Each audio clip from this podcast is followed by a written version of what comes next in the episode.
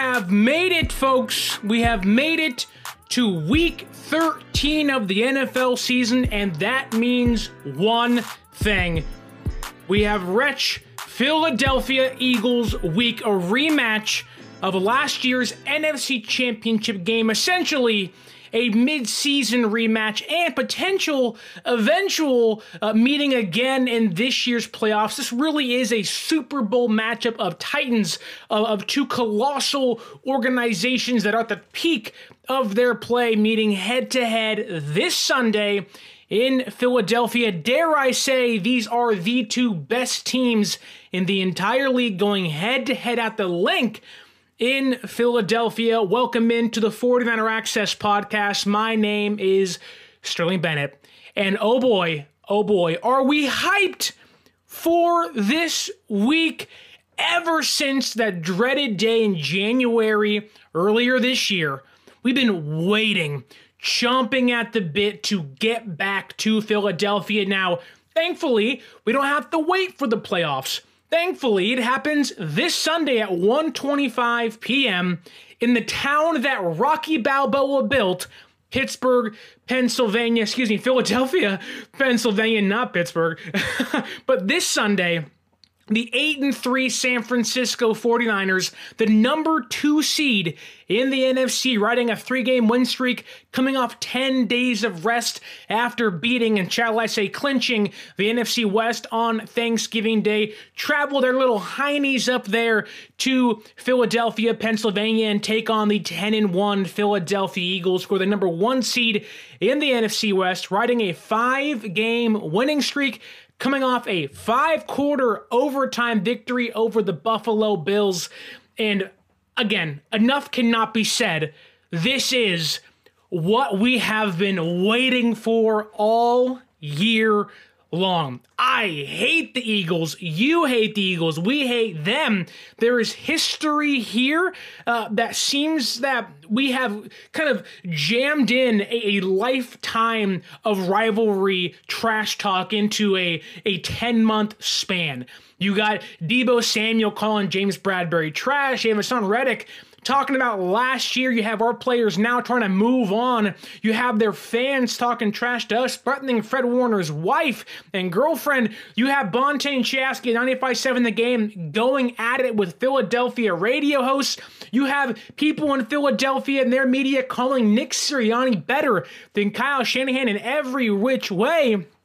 And you have the Philadelphia fans, arguably the most just despicable people in the book. I'll give them credit first. They're passionate, they care about their sports, and I cannot say enough about them rallying behind their team. We saw it in the MLB playoffs.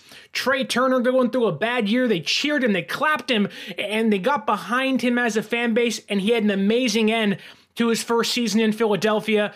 We've also seen the Philadelphia Eagle fans throw ice, uh, throw slurs, and say so many things and threaten other fan bases. And every time a fan base comes into that stadium, the Linc, it feels like something awful happens. There's always reports coming out of this, that, and the other but nobody has been able to beat Philadelphia at home this year. Their only loss in New York on the road to the Jets, a really piss poor Jets defense that was banged up. Eagles played awful in this in that game.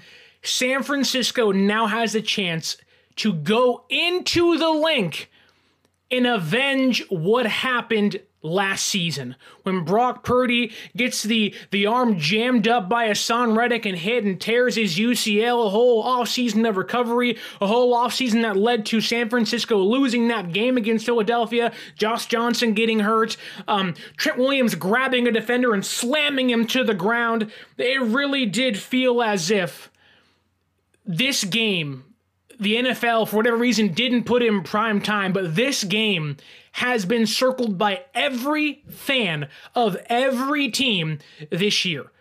Every fan base has been waiting for this rematch. Philadelphia wants this rematch. San Francisco wants this rematch.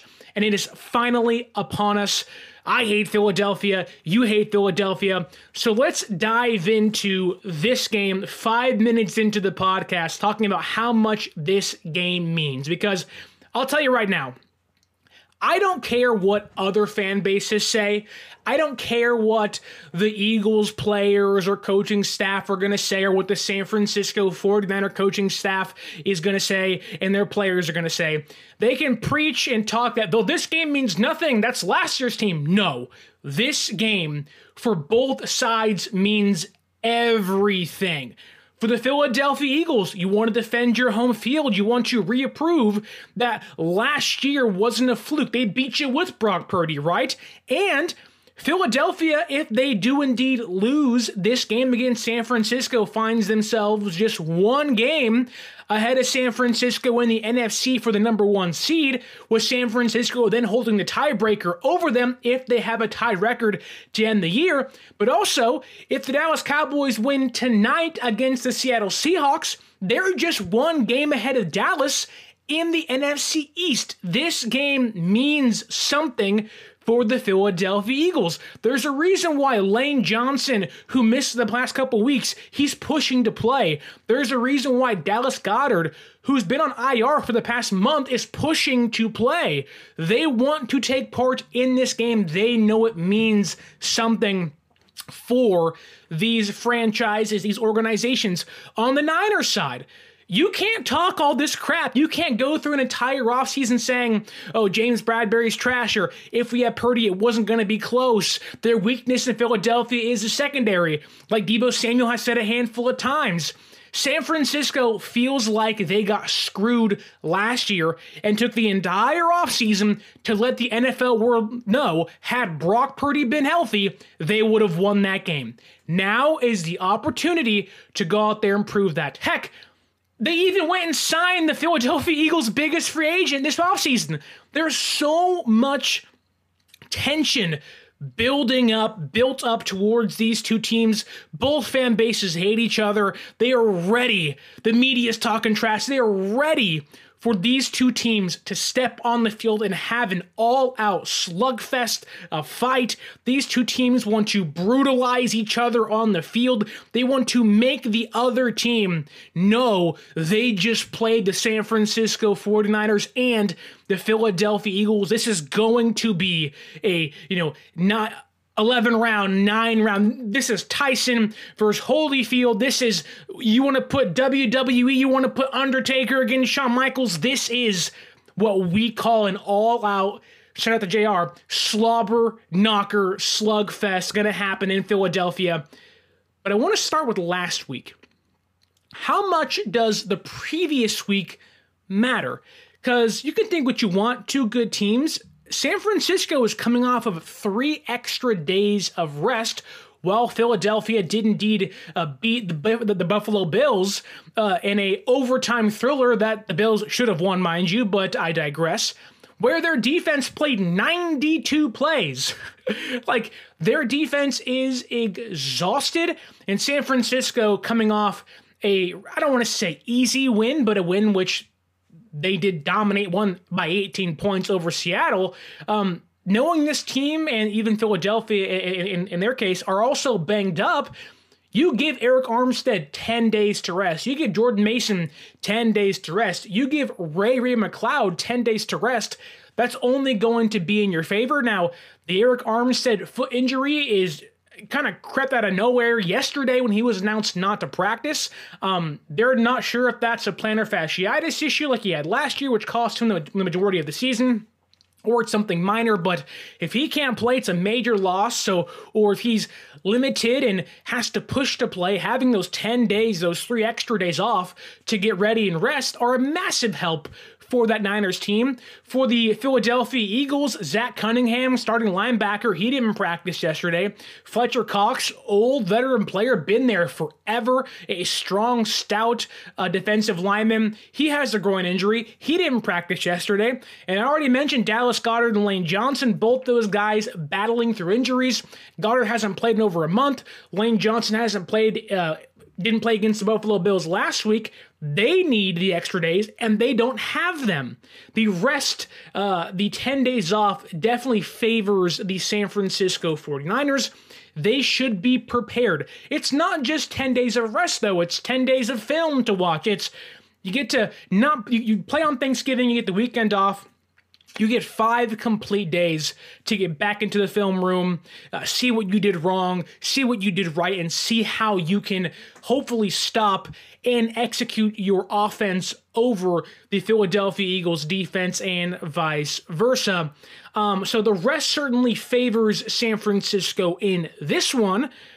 But I have a major question to ask about the Philadelphia Eagles. Who are the Philadelphia Eagles. I asked this when San Francisco had lost those three games in a row going into the bye week. I said they need a wake up call. Who are they? Are they going to be a team where they're offensively led and they have to hope and pray they can score over 20 points a game to win? Uh, that has seemingly changed since the bye week, but now let's shift that conversation to the Philadelphia Eagles because, yes, the number one seed in the NFC, the best record in the entire NFL, 10 and 1 on the year. They've beaten teams like the Chiefs, the Bills, the Cowboys, the Dolphins. They have a stout, or, or they are stout up front with all pros Jalen Hurts, MVP candidate, uh, A.J. Brown, DeVonta Smith, the best offensive line in the entire league. They have veteran defenders everywhere. Darius Slay, James Trash Bad Bradberry, um, Zach Cunningham, Fletcher Cox, Jalen Carter, Jordan Davis, Haason Reddick. This team is what you call a team built to last. They've come back from a handful of victories or, or near losses to pull out the victories. We saw one last week against the Buffalo Bills. This team loves to fight. They have embraced the Philadelphia um, city and they have embraced their fan base. They've embraced the the the theme, the motto of the town in which they are uh, living in and playing in. They are a grinded out, you know, blue collar, freezing cold temperature, broken and bruised, and somehow going to get the victory by any means necessary kind of team. But over the past four games, Granted, all victories by the Eagles, mind you. They won by seven points, then five points, then four points. Then over the Bills last week, just three points. Dare I ask, are they due for a loss? That's up to what happens on Sunday, but I'll just say this maybe there's a reason as to why San Francisco is favored by three on the road in what is considered to be one of the toughest places to play in the entire NFL. I could argue that last week there were people saying the Eagles are due for a loss. They're due for a loss. They won. They squeaked it out, took it to the brink of losing that game.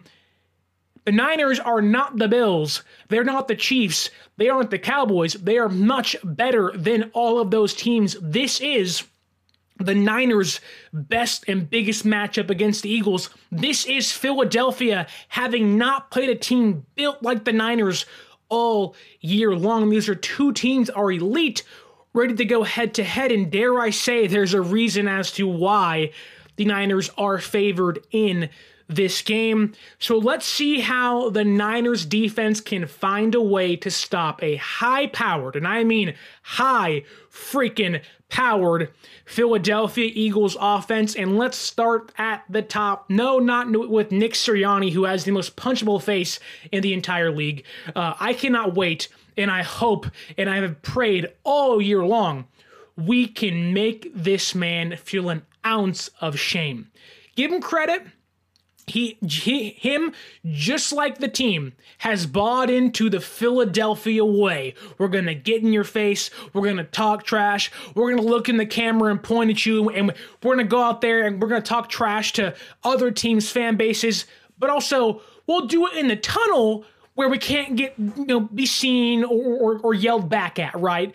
Um, I think Nick Sirianni is a front runner. He's a good head coach, but he is not the best coach in the NFL. That 10 and 1 record is not because of him. He's not even calling plays for the team on offense or defense. In fact, last year, the team's offense got better when he relinquished play calling uh, and gave it to Shane Steichen, who's now the Colts head coach. Nick Sirianni, I get it. He's a good head coach. He is a front runner. I want to make that man's pride fall. I want to make him feel shame. But let's go to the quarterback.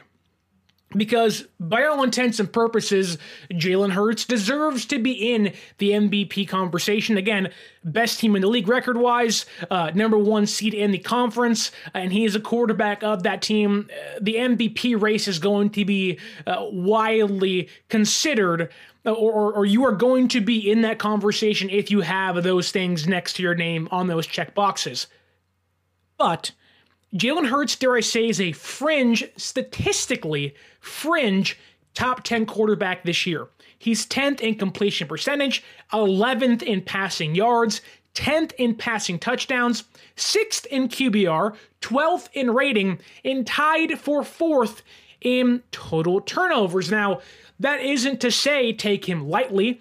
It isn't to say that you can just let him do his thing. He's going to hurt you. Jalen Hurts is one of the better, one of the best quarterbacks in the entire league. You poll 32 coaches, they're going to say, yes, I'd rather have Jalen Hurts than their guy, right? I'd rather have Hurts than Bryce Young, than Tua, rather have Hurts than Kirk Cousins and Jared Goff. Some of the better quarterbacks in football, you'd rather have Jalen Hurts over.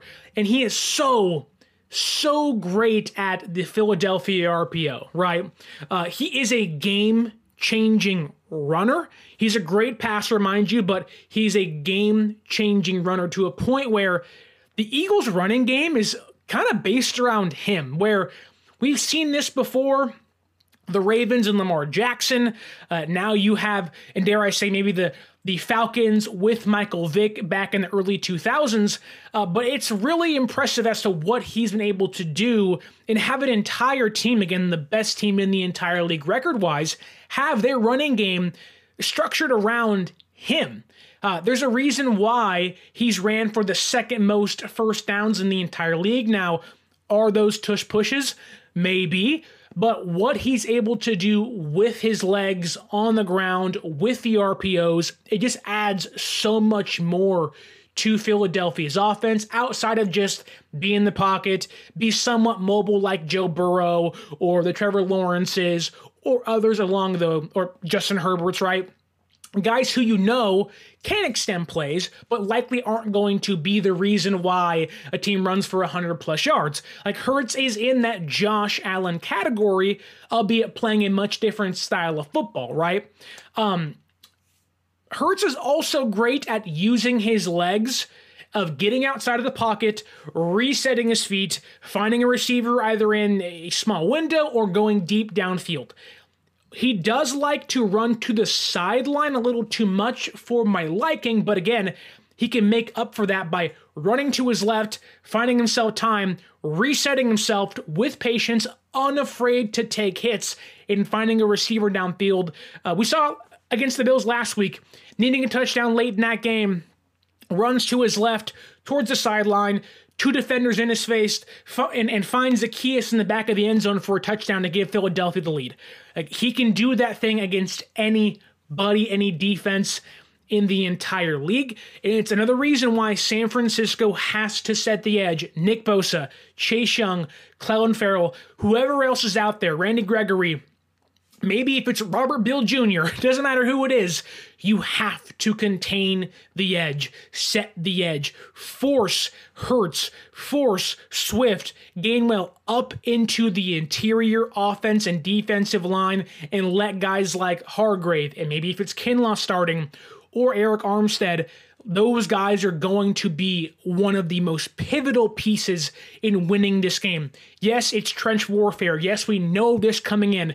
It cannot be understated how much the trenches matter in a game against Philadelphia.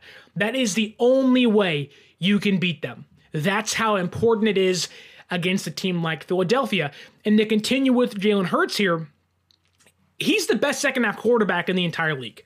Uh, he has 10 touchdowns to zero interceptions in second halves this year. That leads the entire league. He is not going to give you the game in the second half. In fact, he's going to win his team the game in the second half. He's nine. He's excuse me. He has 9.3 yards an attempt. That ranks second in football and has 136.6 passer rating, which is first in football in second halves.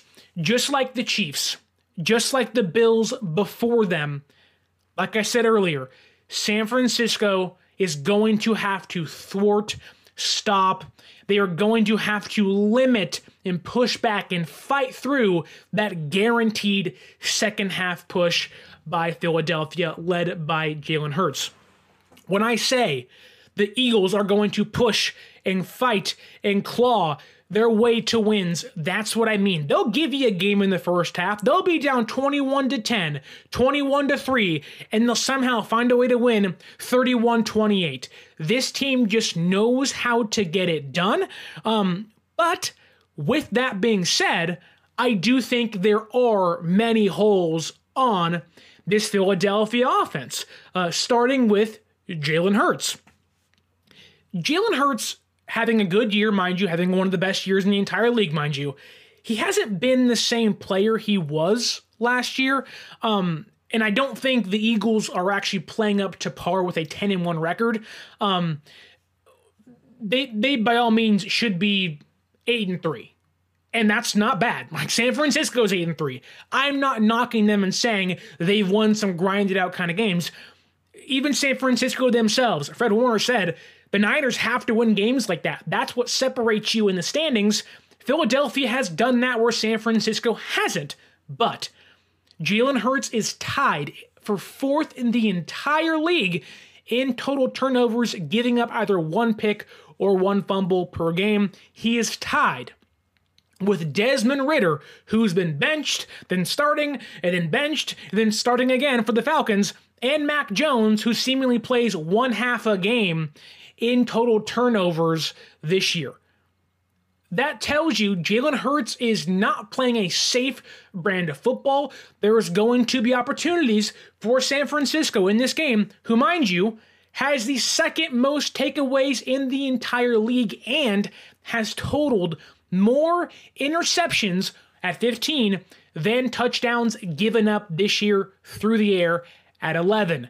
San Francisco, I get it's not going to have Talanoa Hufanga, a massive loss in a game like this. A smart player that is going to take shots, a massive takeaway machine, dare I say. It's going to be Ji'Ayir Brown, going to be Tashaun Gipson, and a young cornerback group playing the best they have all year long.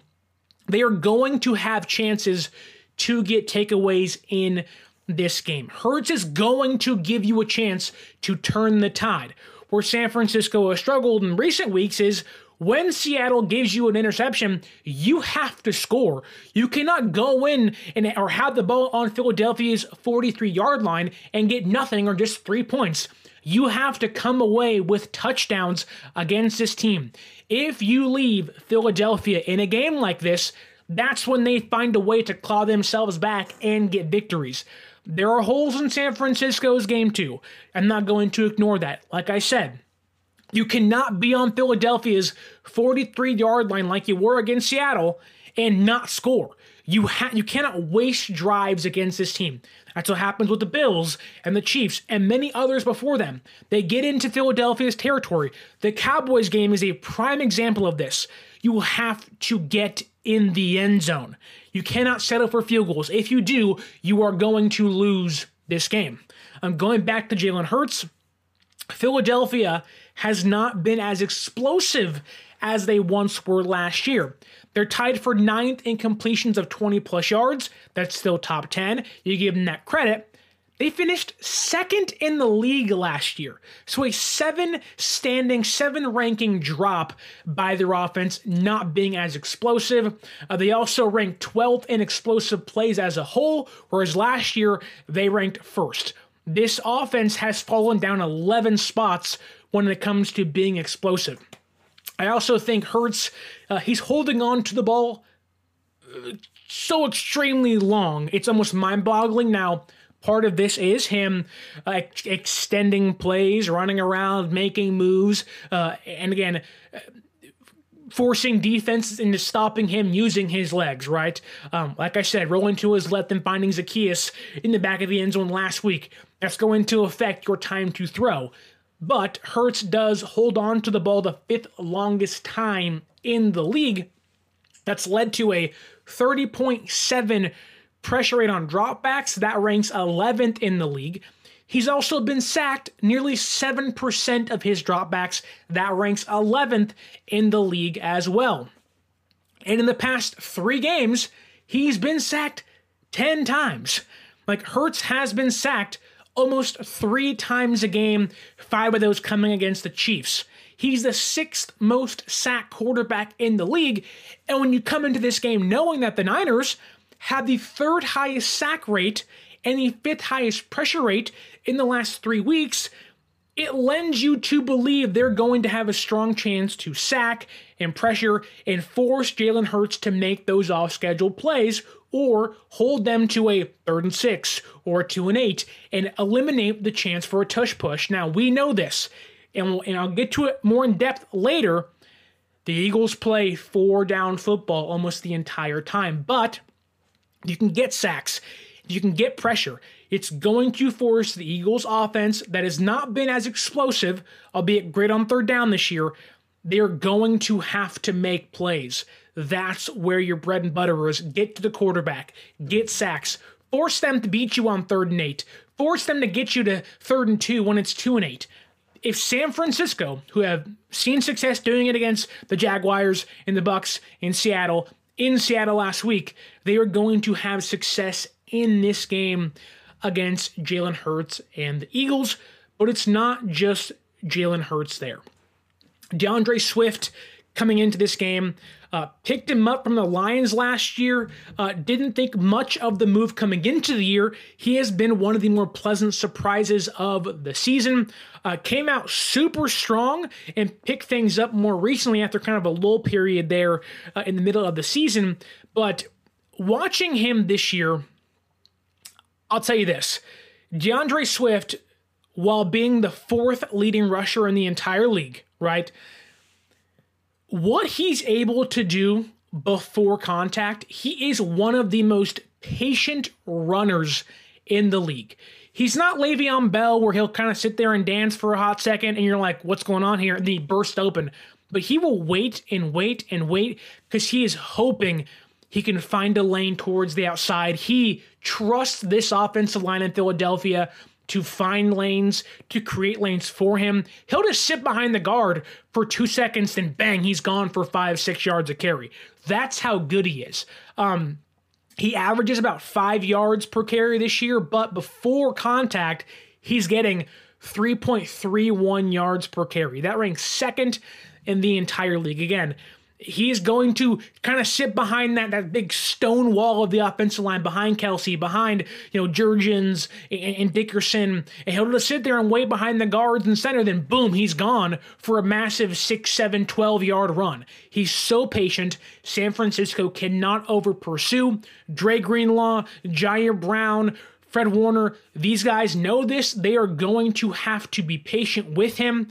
And look, go back there, make a tackle, do your thing, but you have to plug the holes, fill the holes. He will hurt you. He will hurt you before contact. You have to get to him early because if you don't, he's getting five, six yards of carry, which then allows the Eagles to be in you know, second and fives, and it becomes a third and one, then all of a sudden it's tush push and tush push, and it's a first down. That's where Philadelphia beats you on the ground. Yes, Hurts is having a great year. Not as good as he was last year. He's not. They will pound the football, pound the rock, and let Swift beat you if they have to. How many times do you see them run three running plays in a row? An RPO to Swift, an RPO to Hurts, then it's third and two. Swift gets you five yards on the ground for a first down. It happens every single game. That's how good they are on the ground. Uh, and D'Andre Swift along with Kenneth Gainwell, are arguably two of the best pass catching backs in the entire league. Um, and they also are very quick on the ground with the ball after or after a catch. They'll, beat you with their speed. These guys are quick. Uh, Gainwell being one of the best screen pass catchers in the entire league. He loves space. Have no idea how he fell in the draft, knowing how good he's looked in Philadelphia, but Gainwell is going to be a massive problem in this game, as Swift will be. Um, it does help the fact that San Francisco is coming into this game the number one ranked run defense in football. They are first in yards given up. They are tied for ninth in yards per carry and tied for second in touchdowns allowed. This is, like I said, going to be trench warfare. Whichever team can establish the run, I think it'll be San Francisco, mind you. Whatever team can establish the run, uh, they are going to control this game. Again, my money's on San Francisco, but Philadelphia is no slouch in the run game department, and they can beat you in a much more versatile way than San Francisco can because they have Jalen Hurts uh, in the backfield as well. But I want to throw this tidbit out there because I've seen Philadelphia Eagles accounts on X or Twitter being like, the Niners have only played the Bengals and the Vikings and the Buccaneers, and they're the first ranked run defense. They played nobody. I'll just tell you this. San Francisco this year have played three top five leading rushers at the time they faced off Tony Pollard, James Conner, and Travis Etienne. All three of those players were held under 60 yards in that game. Etienne, a non factor. James Conner, a non factor. Tony Pollard, a non factor. If that happens again, this game is going to heavily lean San Francisco what they've been able to do when they face the top echelon guys at the time of playing them cannot be understated. San Francisco has essentially taken away those offenses, the Cardinals, the Cowboys, and the Jaguars at the time, taking away their leading rusher. Uh, I don't want to hear Eagles fans saying they have played nobody. In fact, every time they've faced their biggest challenge, they have risen and toppled that challenge over like it was nothing. Uh, the challenges don't stop there, though, for San Francisco. You have your A.J. Brown, who is just. What can you not say about this man? He is one of the best receivers in the entire league. Easily top three in my book. It's Jefferson, it's Tyreek Hill, and it's AJ Brown, bar none. He is that good. Um, he is and has some of the best contested catches, uh, catch hands in the entire league. Um, one thing I think people don't understand with him is that yes, he'll he'll have a he's one of the best go ball receivers. He'll beat you deep downfield. He's someone that you see him make these highlight reel plays. Really, where he beats you is on slant routes. And what I mean by that is he's a bigger body guy, and we have smaller cornerbacks. Thomas, Lenoir, um, Mooney Ward, although bigger and taller, slender guy he's going to box out any cornerback lineup against him. Doesn't matter who it is. He is going to out physical them, box him out on slants. He, he's going to beat you for six to eight yards downfield.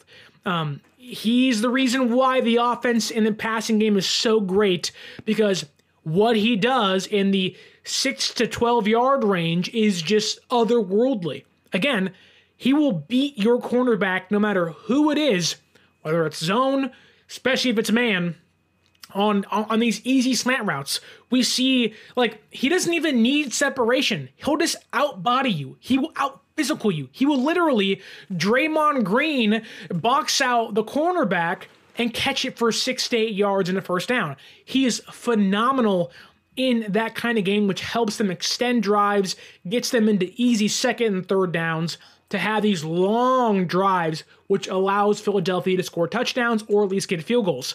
Um, one thing is, you cannot play man coverage against him.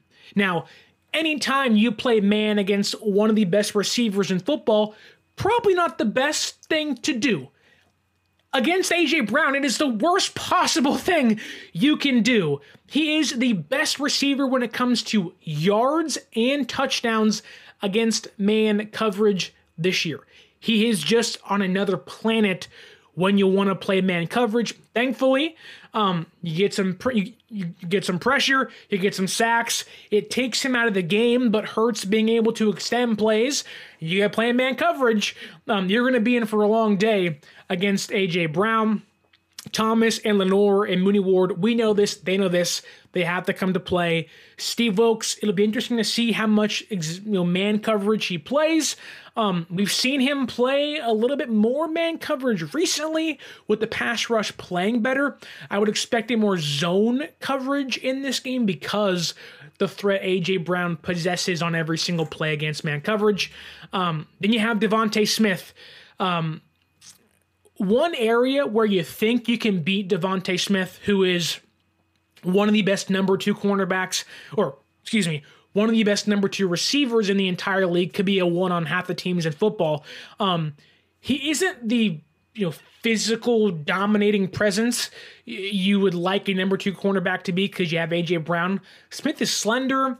He isn't too fast, uh, but I'll tell you this: one area you think you could do is at the line of scrimmage, jam him with the physical cornerback, right? Lenoir or Thomas or Mooney Ward.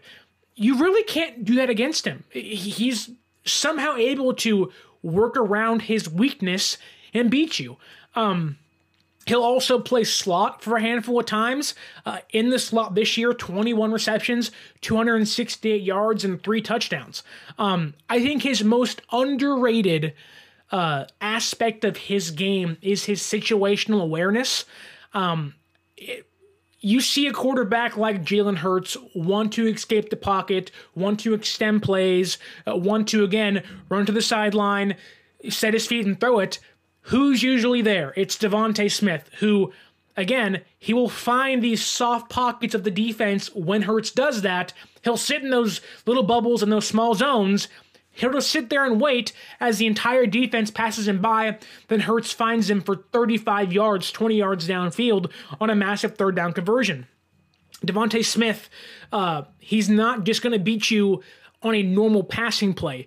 When the play breaks down, um, DeVonta Smith is going to be there. He's like, you know, I'll be there. That's what he is for Jalen Hurts. Um, but let's talk about the most important part of the Philadelphia Eagles' entire team. That is their offensive line. Um, I said it a handful of times already.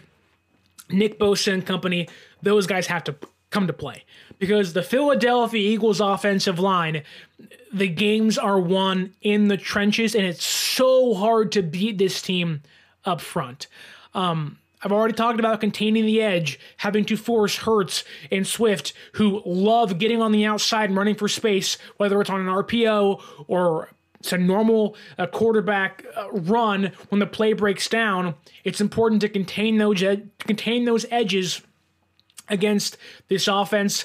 Uh, but the lanes that Philadelphia's offensive line creates in the ground game is just absurd. And they're going to give Jalen Hurts plenty of time to throw. Again, the fifth slowest time to throw in the entire league because the offensive line is creating the best pockets in the entire league. They're sixth in pass block win rate, and they are first by wide, wide margin in run block win rate at nearly 77%.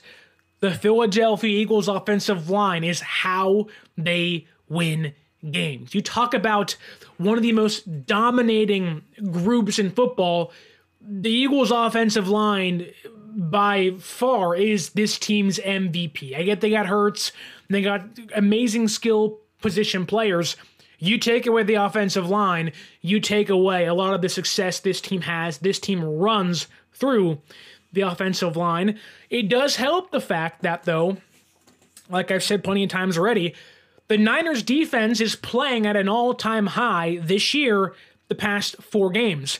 Nick Bosa, the past four games, th- 31 pressures, five sacks, 10 quarterback hits, three tackles for losses. He's going to be against maybe Lane Johnson returning from injury or uh, Mailata, their left tackle, who both those guys are some of the best, if not the best, tackles in the entire football, minus Trent Williams. Nick Bosa, you got to get the job done. Arik Armstead. If Arik Armstead can't play, the past month, you are taking away 20 pressures four and a half sacks, seven quarterback hits, and three tackles for losses against their opponents. If he can't play because of his foot, that's a massive loss for the San Francisco 49ers. Then you have Javon Hargrave, who, again, the past four games, 14 pressures, three sacks, five quarterback hits, and two tackles for losses. Those three players alone, 65 pressures the past four games. That's over what? 11? Over like 12 a game, it feels like. It's insane.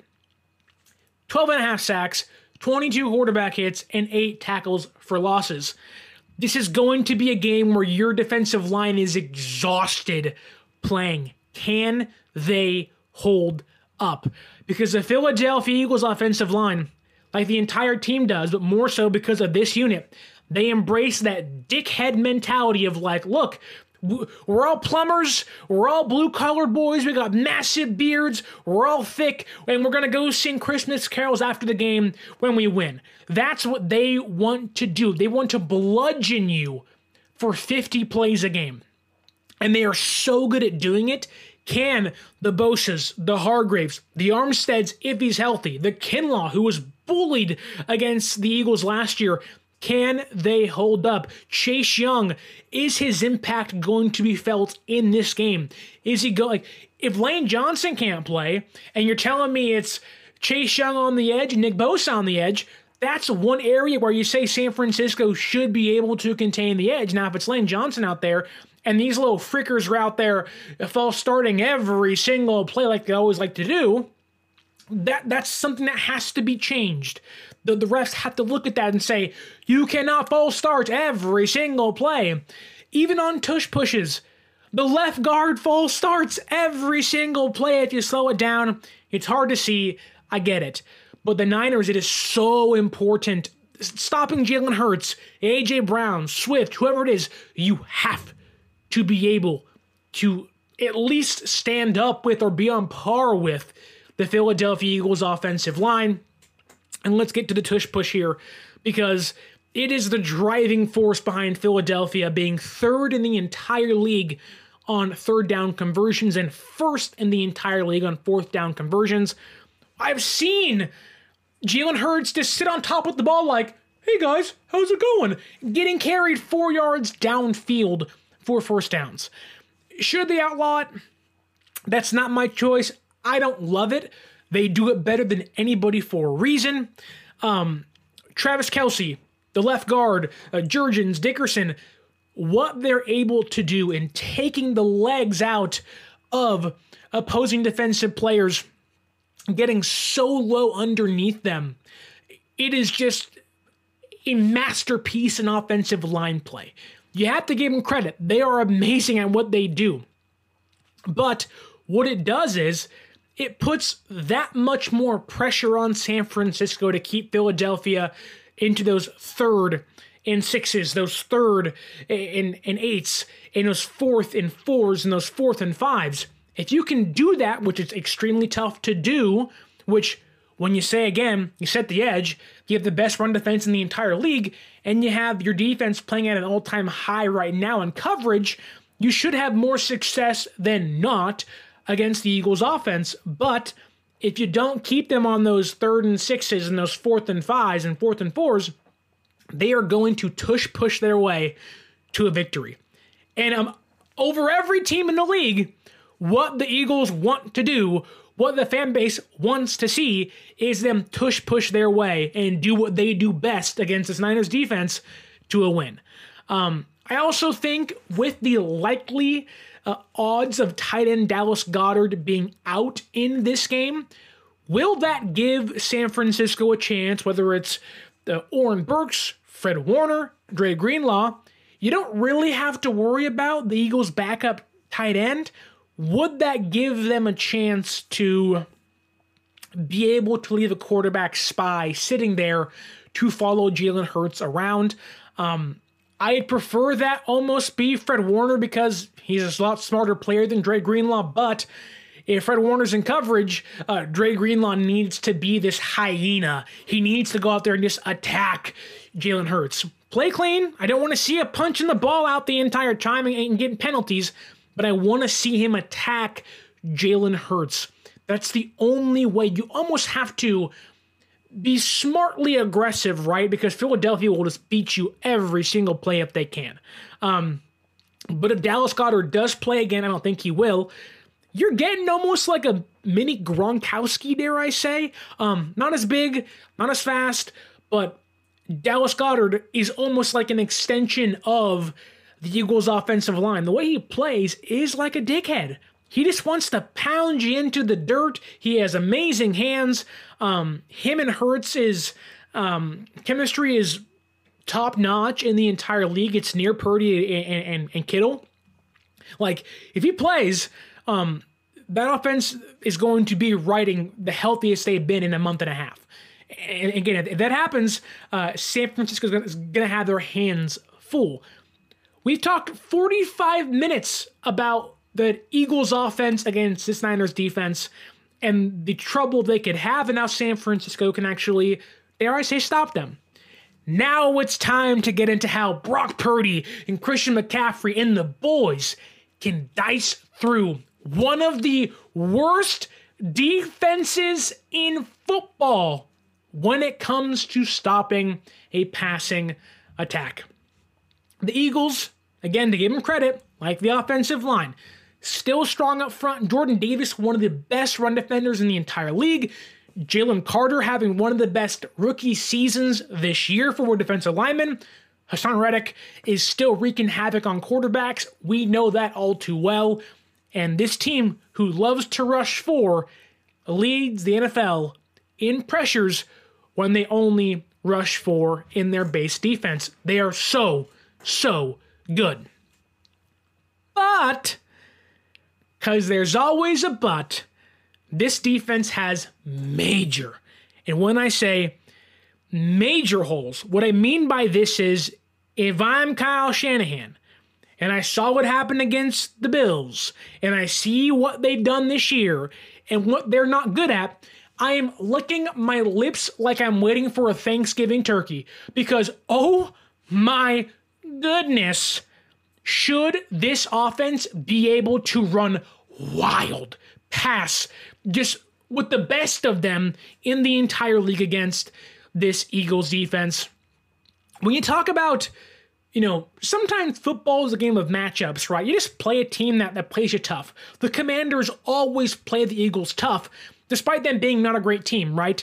Uh, Seattle, even when they're not good, always seem to play the Niners tough. The Rams as well, right? It's a divisional game. Those are tough games to win sometimes teams have your number or they have your number more than others, right?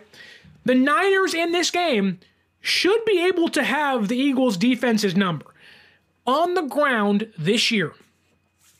And it gets me all getting goosebumps because, woo, Christian McCaffrey should have some fun. The Eagles are allowing six yards a carry on attempts outside of the tackles. That ranks 25th in football. They're allowing, get this, 6.3 yards a carry on attempts outside of the left tackle. Who plays left tackle for the San Francisco 49ers? Oh, just the best left tackle in the entire league and future Hall of Famer Trent Williams. And add on to that, San Francisco has been the best offense on the ground this year when running behind their all pro, future Hall of Fame left tackle. Not to mention, Aaron Banks is healthy for a second straight week. Spencer Burford might come back. If you don't love that, Jon Feliciano's still healthy. You're getting your boys back up front to be full strength again. And you get to run with the league's leading rusher, Christian McCaffrey, against, like, what Christian McCaffrey is able to do on outside runs, we've talked about it all year long. League's leading rusher. He almost single handedly, after Brock Purdy got hurt and Josh Johnson was like, I don't know what to do. Do I still play football? How do I have a job still? Even in that scenario last year in the playoffs, Christian McCaffrey was leading this Niners offense against, dare I say, a better Eagles defense, this game was a one score game last year because Christian McCaffrey by himself was able to be that important to find all the gashes, to jump over defenders, to get to the outside. When I say the Eagles have not played a running back like Christian McCaffrey all year long, I mean it. They have not seen a player like Christian McCaffrey all year long. Like by 300 yards, the NFL's leading rusher. He will be the first running back in Shanahan's entire tenure in San Francisco to rush for over a thousand yards in a season. That's crazy. Like Christian McCaffrey is going to run wild. He's kind of like Swift. He's patient. He'll turn nothing into four or five yards. And here's the kicker: even after you make contact with him, he will still get four or five yards. He isn't a one trick pony of, oh, I'm getting three yards a pop before contact, I'm getting hit and going down. He is, I'll, I'll get you three yards prior to contact, then I'll get you six more afterwards. Philadelphia, great tackling team, giving that credit. Reed Blankenship, one of the rare white safeties in football, making plays. Um, Kevin Byard has not been great this year, but Slay and Bradberry know how to tackle. Um, this is a game where I think we're to see CMC just ha- go go crazy because the Eagles have yet to be able to show they can stop outside zone. That's what Shanahan loves to do. And you get in behind Trent Williams, you're going to see some Eagles players. They're not going to run away from Trent Williams, but they're not going to get through him. And you're going to see CMC going 5, 6, 12 yards downfield at a consistent basis in this game, I believe. Getting to the Eagles' passing defense. Ooh, it stinks. Like a lot. Against man coverage this year, or while playing man coverage this year, which they primarily do, um, they're allowing a 75.3 QBR ranks 29th in the league. Do some quick math. That's fourth worst in football. Brock Purdy, who the Eagles have never played against, dare I say, has an 85 QBR against man coverage. That's third in football. He's thrown 16 touchdowns against man coverage. That's first or tied for first in football. Has a 66% completion rate. That is second in football against man coverage this year. Getting the thing now? Getting the theme here? The Eagles' defense, passing defense, given up the fifth most passing yards in the NFL. They've given up the fourth most passing yards per game, and kind of like the Seattle Seahawks defense, who was worse at home, they've given up more yards at home than they have on the road this year. They've given up nearly 300 yards, 293 yards at home through the air at home. That ranks first, or I guess in this way, 32nd, the worst in football, with nearly 300 yards against one of the most vaunted defenses in the entire league. Woo! It ain't spooky season, folks. The Eagles' defense is good. They might be a little fraudulent. 10 and 1, I'm not saying it's a given we're going to win this game, but if there is areas to beat Philadelphia, it's going to be a little Brock Purdy action all night long. And CMC should already have a good game. If you can run the ball, it opens up so much for Brock Purdy to be able to do. And keep in mind, Philadelphia is giving up the second most passing touchdowns in the entire league and giving up the most passing first downs in the entire league it feels like you can really have every which way with the Eagles' passing defense this year. Buffalo, Kansas City, the Dolphins should be the same for Brock Purdy. Sam Howell is out here throwing. Who I like Sam Howell. He's a fine quarterback. I wouldn't. He's fine. He's bottom tier guy, but he can get the job done on certain days. He's fine. He's throwing for like 400 yards, putting up 31 points against this Eagles defense. And Brock Purdy is like, he's a system quarterback. He's a scrub. What? The? like, Brock Purdy should be able to have and continue his success. You have to play a clean game, mind you. But Philadelphia is a mid tier takeaway team. They don't get a lot of takeaways. Like, Philadelphia's passing defense is not great. Now, get into the conversation of, well, you know, they get a little pressure on you, you get a little. Uh, you know, you got a tight end blocking Haason Reddick again. I don't think Shanahan's going to make that mistake again, but you know, we'll see. He's a pretty stubborn guy. But I do think San Francisco's offensive line, the way they like to play, should be able to keep Brock Purdy clean. Yes, they, you know, against the Bucs, give up some sacks against Philadelphia, or excuse me, against Seattle. He got sacked twice or once, I believe. There have been times this year they haven't played well. I don't think this is going to be one of those times you're like, oh my God, they're a liability. You might sit back and, and you're going to get beat a handful of times against one of the better defensive lines in football, dare I say. Um, but this should be a game where Brock Purdy does have time to throw. And even if he doesn't have time to throw, even if we're sitting there like, oh man, like Philadelphia is getting to our quarterback, this is horrifying to look at. It's not like Philadelphia has been good at defending short and intermediate passes. This year alone, Philadelphia ranks 31st, second worst in football in EPA per play, expected points against per play. They rank 29th, 29th, fourth worst in football in success rate against short passes over the middle of the field. They rank 30th in the entire league.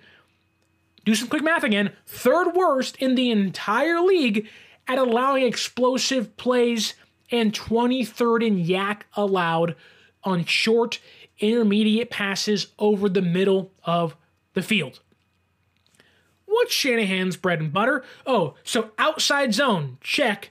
Niners can do that. Philadelphia isn't good against that. Short intermediate plays over the middle, where a team isn't great at tackling. Oh, that's what Shanahan likes to do. And then you mix in the fact that the Eagles, again, like I already said, they are not good against explosive plays. San Francisco this year, on plays 15 yards, uh, that being passes or more, and 10 plus runs, San Francisco ranks second in the entire league. Philadelphia ranks 30th in guarding those plays.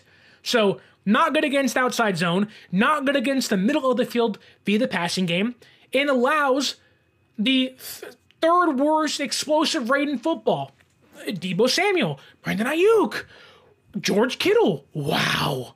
It's almost like Philadelphia, the name brings much more of a presence than the actual product. They're a good team. They're 10 and 1. When you watch them play, when you know the stats, every game you say, they're beatable. They're beatable. They pull these games out, you gotta get them credit. What San Francisco likes to do, their bread and butter, is lines up with what Philadelphia has shown not to be able to do. And you add in the fact that their starting linebacker, Zach Cunningham, who might not play, mind you, has given up a 96.5 passer rating, and their starting safety, who we all said, they're getting Kevin Byard, Howie Roseman, one of the best GMs in the entire league. He is, mind you, but Kevin Byard has sucked for the Eagles, 103.3 passer rating allowed. Then I say, well, who usually guards tight ends or linebackers and safeties? Then you realize the Eagles rank dead last in football in pass defense efficiency when covering tight ends. Who plays tight end for the Niners? Oh, one of the best players in the entire league at the position. This ain't the Chiefs where they have no receivers to catch balls deep and they lose because the Eagles are double teaming Kelce. This ain't the Bills where it's Stefon Diggs, rather incompetent Gabe Davis, and really nobody else for that offense.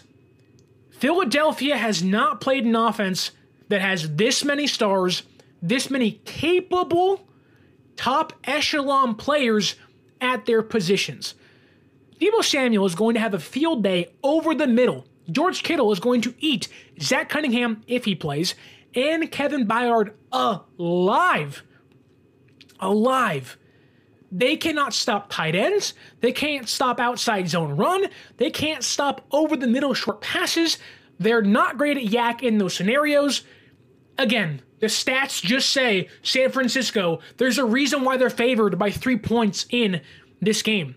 And we haven't even gotten to Darius Slay, who's a great defender. He's like 33 years old. He's crushing it. Then you take a look towards the left and you go, oh, it's James Trash Bradberry, who's having a good year. He's a smart player. Then you sit back and you go, man, why did Deebo Samuel say he was the one to be exposed last year? Oh, I get it. 96, or excuse me, 95.1 pass rating allowed. That's not great. And he has one interception. That was last week, but he's given up six touchdowns as the nearest defender. Brandon Aiyuk and Deebo Samuel are going to cook. They're gonna get the skillet out, turn the fire on, put the oil in it, and just have a freaking field day with this pass defense. I'm not trying to be a homer. I'm not trying to sit back and say we're a better team, although we are, in my opinion. But I'm just trying to say the Philadelphia Eagles are not as scary as the NFL wants you to believe they are. They're a good team, 10 and 1 for a reason. They're a good team. They grind out wins. That's what makes a good team. They get off the field on third downs. They extend drives via third down conversions. They do the little things right when they're not playing teams like the Niners. This ain't the Commanders. This ain't the Bills, the Chiefs, the Dolphins. This ain't that. This is a Niners team who invites pain and suffering, who invites the contact, who wants to run right through you on their way to the end zone. This is no finesse team like the Dolphins that have speed and they'll kill you with speed. San Francisco has speed. They'll beat you by smashing your face into the ground. Kittle wants to run through Byard and Blankenship and Slay and Cunningham. George Kittle wants to block Haason Reddick. He wants to block Jalen or, or, or Davis and, and Carter. He wants to do those things. Kyle Juszczyk, he'll probably have a big play in this game. Like, this is a team with San Francisco that wants to run through their opponents. Philadelphia Five quarters last week, overtime win, San Francisco 10 days off. They have had the time to get their mind right. They've had the time to hopefully get healthier. Praying to God Arik Armstead can play in this one because we're going to need him. It's going to be a slugfest, a slobber knocker, an all out duel to the death. Philadelphia does not want to lose this game. If they do, they're one game away from being either number two in the entire NFC or number two in the NFC East, NFC East division. And if they lose against the Cowboys in two weeks, if they after they lose to us, Dallas holds the tiebreaker over them. This is a massive game for Philadelphia. Uh, San Francisco is going to want to come to play. They're going to come to play. They're already up for this game. The Eagles are already up for this game put the Niner jersey on Rocky Balboa afterwards, though, please. Um, can I just be honest here?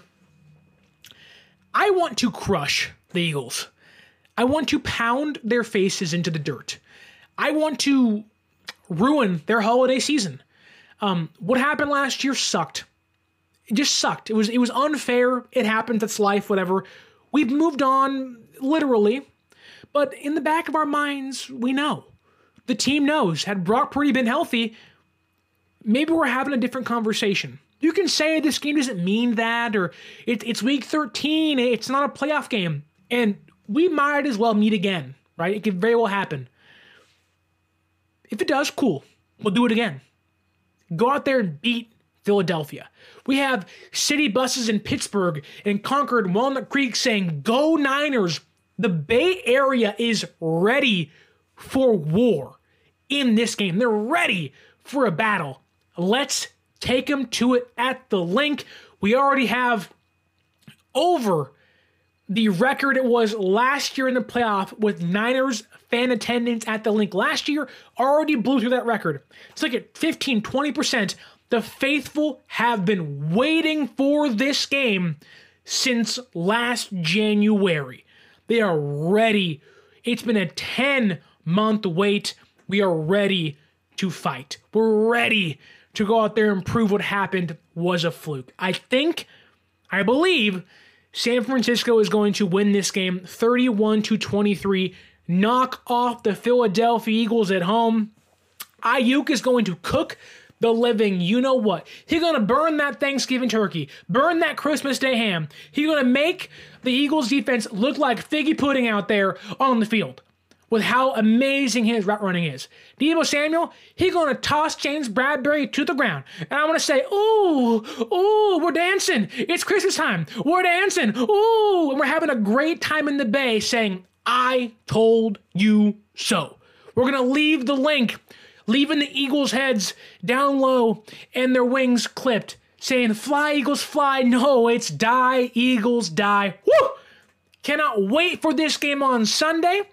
If you would like to, and I really appreciate if you did, leave a like on the video. If you're listening on the audio versions, uh, Apple Podcast or Spotify, leave a like and review the podcast. Give us five stars. Say whatever you want in the comments below.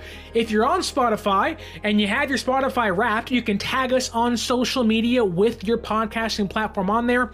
If we're in your top five, we greatly appreciate it. We had a record breaking year for the podcast uh, this season uh, with the off season program and the year in full effect. I am so appreciative of what you guys have done for me with the views and the listens, the new subscribers, the new audience members we have. Uh, Merry Christmas, Happy Thanksgiving. Hope you have a wonderful December, and I hope you have a wonderful time watching your San Francisco 49ers take it to the Philadelphia Eagles on Sunday at 125 Pacific time on Fox. But again, Spotify wrapped, or if you just want to give us a shout out, follow us on social media, tag us in those posts. 49ers underscore access is the Twitter or X. 49ers.access is the Instagram. If you somehow still want to go to this game or go to next week's game as well, whatever you want to do, use our promo code 49ers access 49 ERS ACCESS at SeatGeek.com and save yourself $20 off your first purchase. Have a great Sunday. Enjoy week number 13. Dare I say, go Dallas Cowboys tonight. Hope Arik Armstead gets healthy and enjoy what I would like to think is going to be a San Francisco 49ers win over the Philadelphia Eagles on Sunday as we inch ever closer to the number one seed in the NFC. Enjoy your day, enjoy your week, enjoy Sunday's game. My name is Sterling Bennett saying leave a like, leave a review. Don't forget to subscribe to the show. And until next time, stay faithful.